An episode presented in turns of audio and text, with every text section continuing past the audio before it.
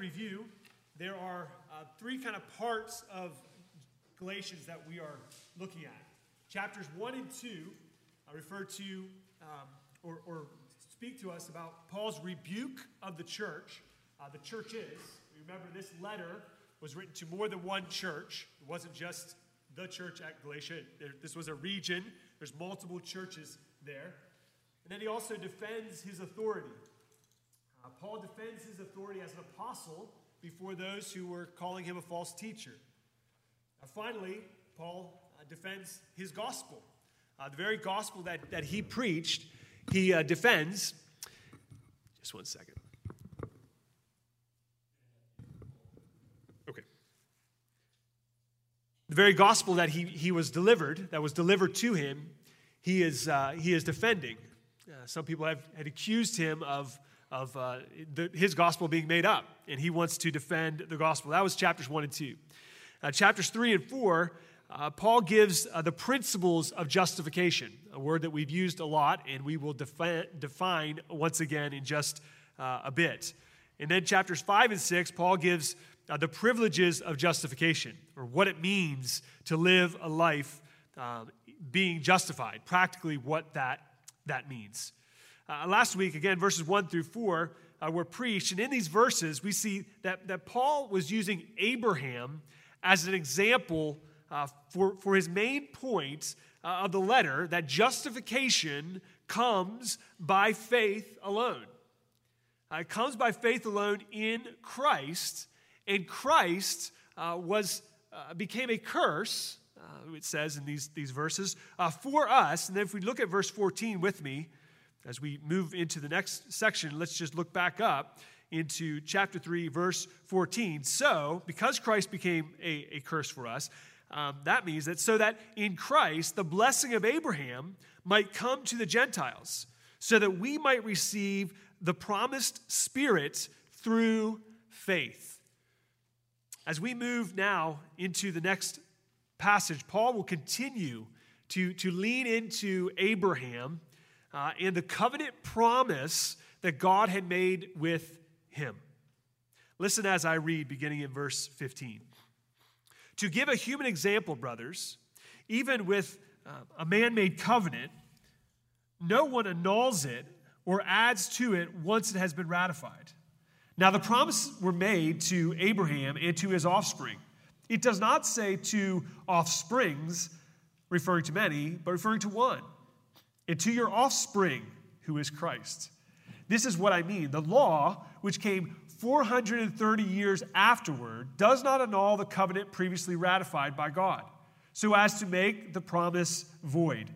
For if the inheritance comes by the law, it no longer comes by promise, but God gave it to Abraham by promise. Verse 19. Why then the law? It was added because of transgressions, until the offspring should come to whom the promise had been made. And it was put in place through angels by an intermediary. Now, an intermediary implies more than one, but God is one. Verse 21.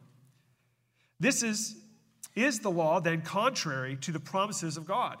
Certainly not. For if the law had been given that could give life, then righteousness would indeed be by the law. But the Scriptures imprisoned everything under sin, so that the promise of faith in Jesus Christ might be given to those who believe. Now, before faith came, we were held captive under the law, imprisoned until the coming faith would be revealed. So then, the law was our guardian until Christ came in order that we might be justified by faith. But now that faith has come, we are no longer under a guardian. For in Christ Jesus you are all sons of God through faith. For as many of you as were baptized into Christ have put on Christ. There is neither Jew nor Greek. There is neither slave nor free. There is no male and female. For you are all one in Christ Jesus. And if you are Christ's, then you are Abraham's offspring, heirs according to promise. Let's pray together. Father, we are thankful this morning for the hope that we can have through the promise that you gave to Abraham, the promise of your son, the promise of grace, the inheritance, life. God, it's in Christ that we have our hope today, that those things are true. God, we pray that you would give us understanding of this text, help us to understand even how to apply it appropriately. We ask for your help now in the name of Jesus. Amen. Paul begins, and he starts with the law and the promise. The law and the promise of God. He gives a human example to begin with. This is to try to show the place of the law. And when we say law, we mean the sum of God's commandments. So when Paul is talking about the law, he's talking about the Old Testament. He's talking about all the commandments that had been given in the law, in the Old Testament. And so when we say the law, we mean the sum of all those laws, okay? So he's giving us an example of how the law fits and where it fits. But he says even with a man-made covenant, which would be like a legal will, according to Paul in his day, this is how this would go, it could not be changed or annulled once it had been confirmed or established. Right? That's what he is saying. So once this covenant has been made, it cannot be changed. So though there is a promise or a covenant, then the law came, but the law does not change or annul the promise that had been given. In verse 17, Paul tells us that the law came 430 years after. He is referring here to the period of time that Israel was in slavery in Egypt before the Exodus. You may remember that in the book of Exodus. Right? During that time, when they were enslaved, those years, that's the 430 years, and after that, then while they were in the wilderness, they received the law. Verse 18 tells us that you can look at it here. If the inheritance comes by the law, it no longer comes by promise. So, if after the promise was made to Abraham in Genesis 12, if after that, when the law comes, the law annuls the promise, then that would mean that the way to get life, the way to get inheritance, the way to be saved would be through obedience to the law, works of the law. But Paul continues, but God gave it to Abraham by a promise. So what God did was not annul the promise with the law. That wasn't the purpose of the law. That wouldn't work because it would say that what God had promised originally now had been changed. It would mean that we don't need a Savior. We can work our way. It would mean that God changed his mind. It would mean that Christ died for no purpose. Look in your Bibles back to chapter 2, verse 21. Paul said this once already. I do not nullify the grace of God. For if righteousness were through the law, then Christ died for no purpose.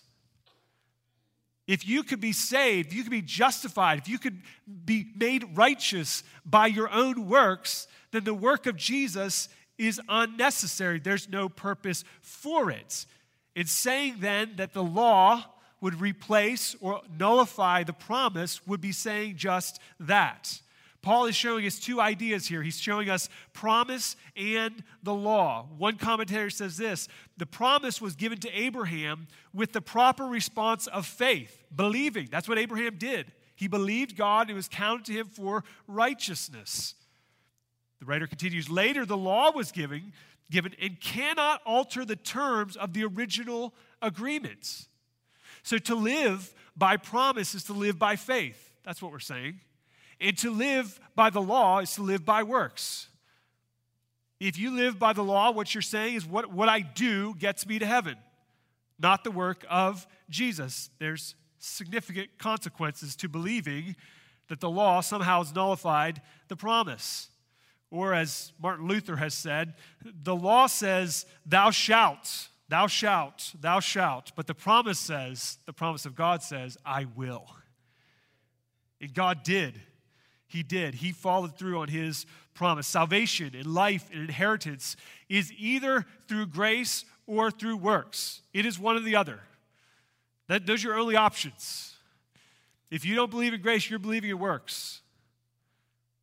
Grace is the only alternative to works, or I should say, works is the only alternative to grace, and it's a lie.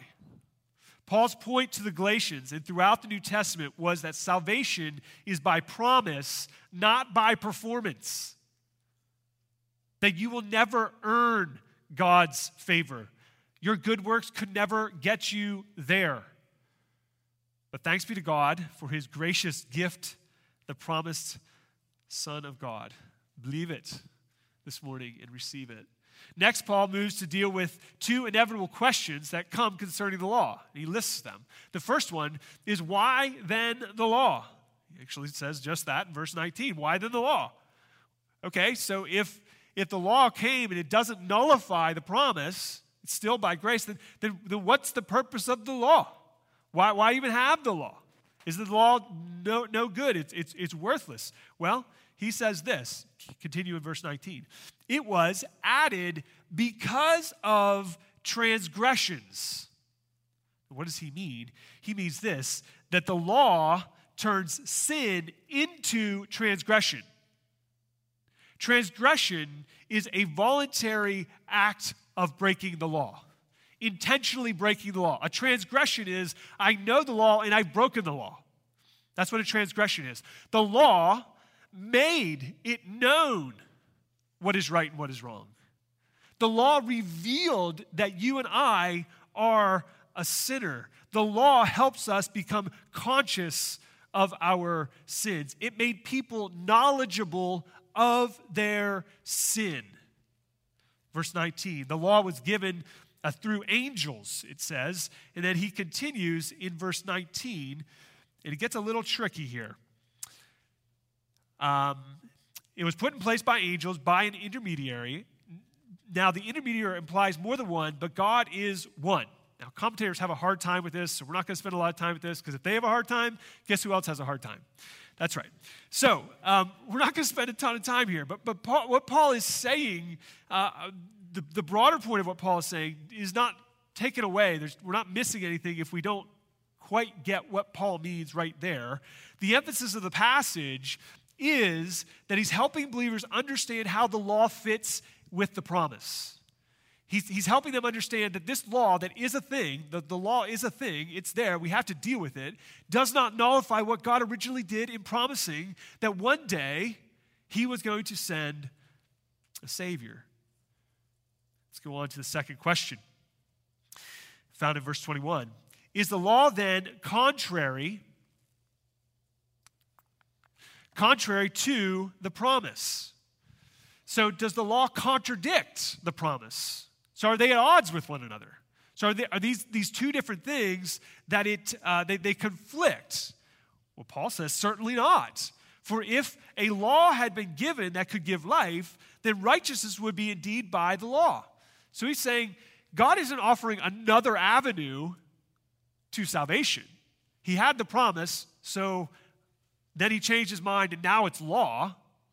That's not what he's doing. He's not nullifying. He's not giving two options, truly two options, or he's not changing the option, because if he did that, then what we already said, the work of Christ would be rendered unimportant, unnecessary. Paul concludes that the law does not contradict, but rather it serves a different purpose. If through the law we could have life, then righteousness would be through the law. But rather, verse 22, read, but the scriptures imprisoned everything under sin. It imprisoned everything under sin. So the law reveals our sinfulness. The law reveals that we are imprisoned to sin, that we need help, that we are depraved, that it's only through faith in Christ and the promise of God to those who believe. That that's the only way this actually works. The law shows us that we're worse off than we think we are. Because when you start looking at the law, you realize, I don't measure up. I could never measure up to that standard. That's the point. It imprisoned us. It caused us to see that we need help. We're prisoners of sins. We're helpless to free ourselves. We're not only missing the mark, but as one writer says, we're actually shooting in the opposite direction. Sometimes we talk about sin and we say that it's missing the mark or it's not getting there. And we kind of have this view like we're trying, but it's not good enough. Actually, it's that we're not even anywhere close. You're not even on the board. You're actually shooting in the wrong direction. The law can and does show us our sin, but it does not and cannot give life or righteousness, verse 21. So the law does not oppose the promise of salvation by faith, but it supports the promise by revealing our need for the promise, who is Christ. Paul wants them to understand we're not just throwing out the law because Jesus came and it's like we're free from the law means nothing. That's not the point either. He's showing how the law fits, which leads us to the next section, verses 20 through 29. Now, before faith came, we were held captive under the law, imprisoned until the coming faith would be revealed. So then, the law was our guardian until Christ came in order that we might be justified by faith. But now that faith has come, we are no longer under a guardian. The law was a guardian, a tutor, helping us in really imprisoning us, keeping us until Christ would came, or we could say it differently. The law was put in charge to lead us to Christ. That was the role of the law. It was to point us in the right direction of our need. See, the law reveals the greatness of our sin, and the promise reveals the greatness of our Savior. That's what the law did for you. The law revealed that you needed him. And the promise reveals that there's a Savior to meet your greatest need. Verse 24 then says, in order that we might be justified by faith. There's our word again, right? We love that word here, right? Justification. Justification by faith. What does it mean? It means to be declared righteous. It means that God sees you as he sees Christ. God accepts you, not because of your work, but because of Christ's work. How could you be justified? How could you be declared righteous? How could Christ be seen instead of you? By repentance and faith. By coming to Christ and believing that he is the Savior you so desperately need. By believing that he is the one, the righteous one, who took your sin, 2 Corinthians 5:21. He took your sin and gave you his righteousness.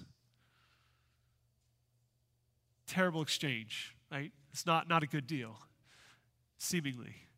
We get the better end of that deal, don't we? He gives us his righteousness, and he gets our sin, all by faith, the Bible says. Verse 25, Christ has come, so there's no longer a need for the law as a guardian. The law did its job. It was revealing, it does its job by revealing our sin and our need. This does not mean that the law has no effect on the Christian today. It's not that we just forget the law and it doesn't matter.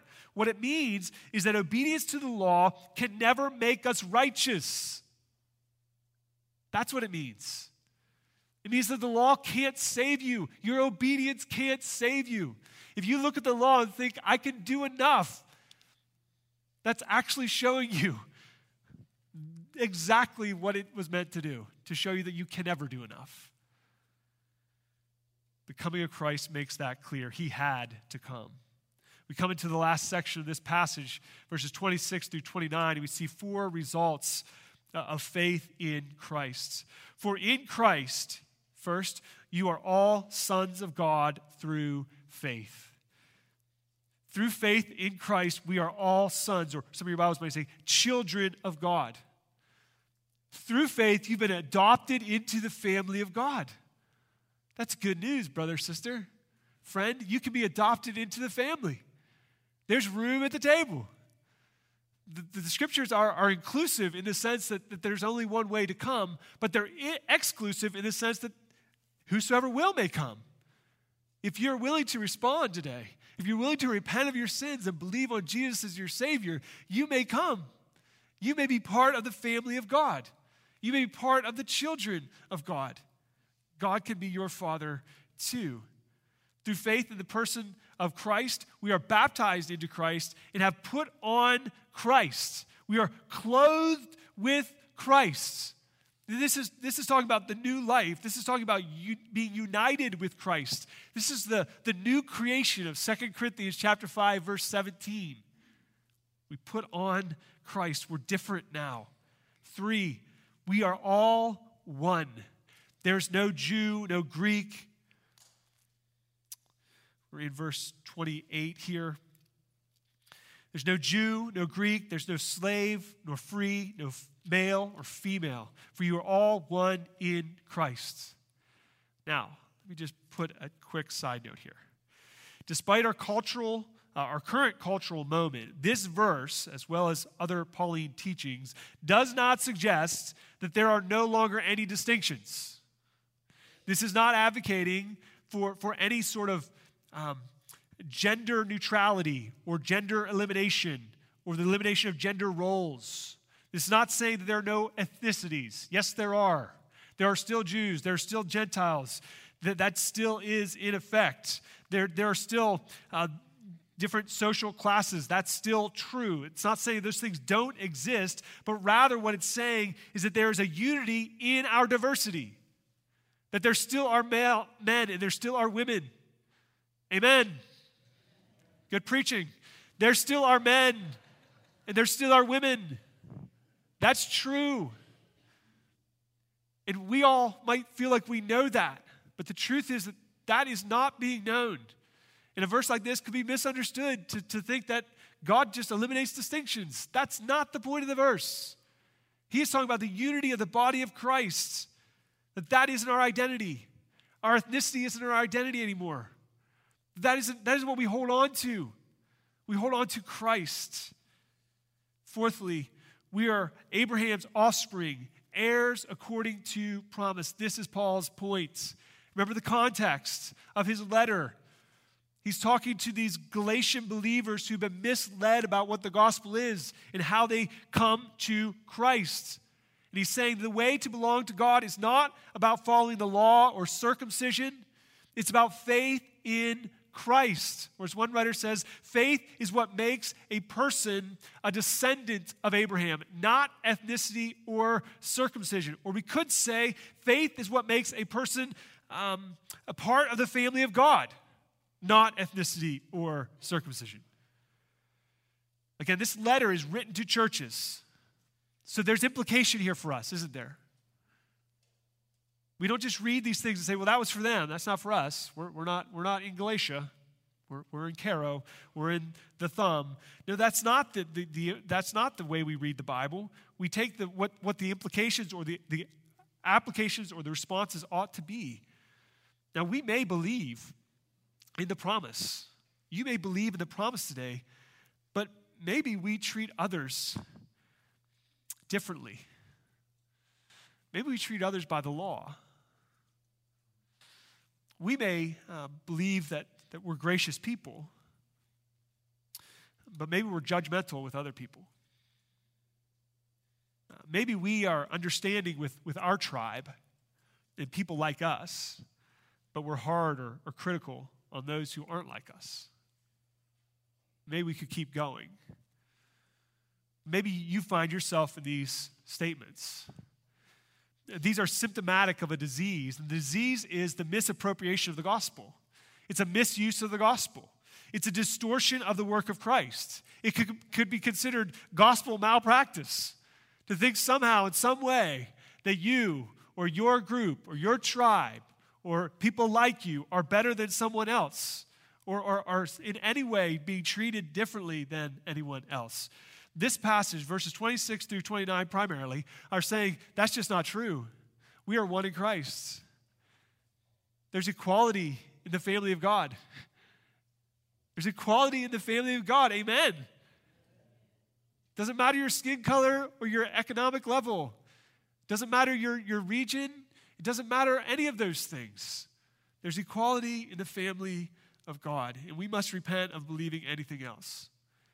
We must repent of seeing ourselves as better than someone or me or people like us. We must repent of sitting in judgment or condemnation of others because they're not like us. and believe that God is the one, the only one just judge. So be relieved. That job's taken. We must repent of thinking that God is only for certain types of people. Believe that justification is for whosoever will may come.